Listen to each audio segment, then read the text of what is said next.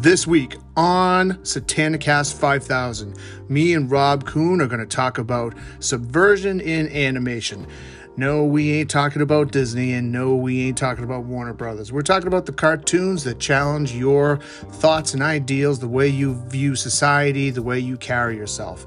This is the good animation, the stuff that's on at midnight, the stuff that you love to watch, the stuff that other people don't necessarily watch. I'm talking Aqua Teen Hunger Force, Heavy Metal, The Venture Brothers, and cartoons just like that. So, Subversion in Animation, me and Rob Kuhn, be there Wednesday.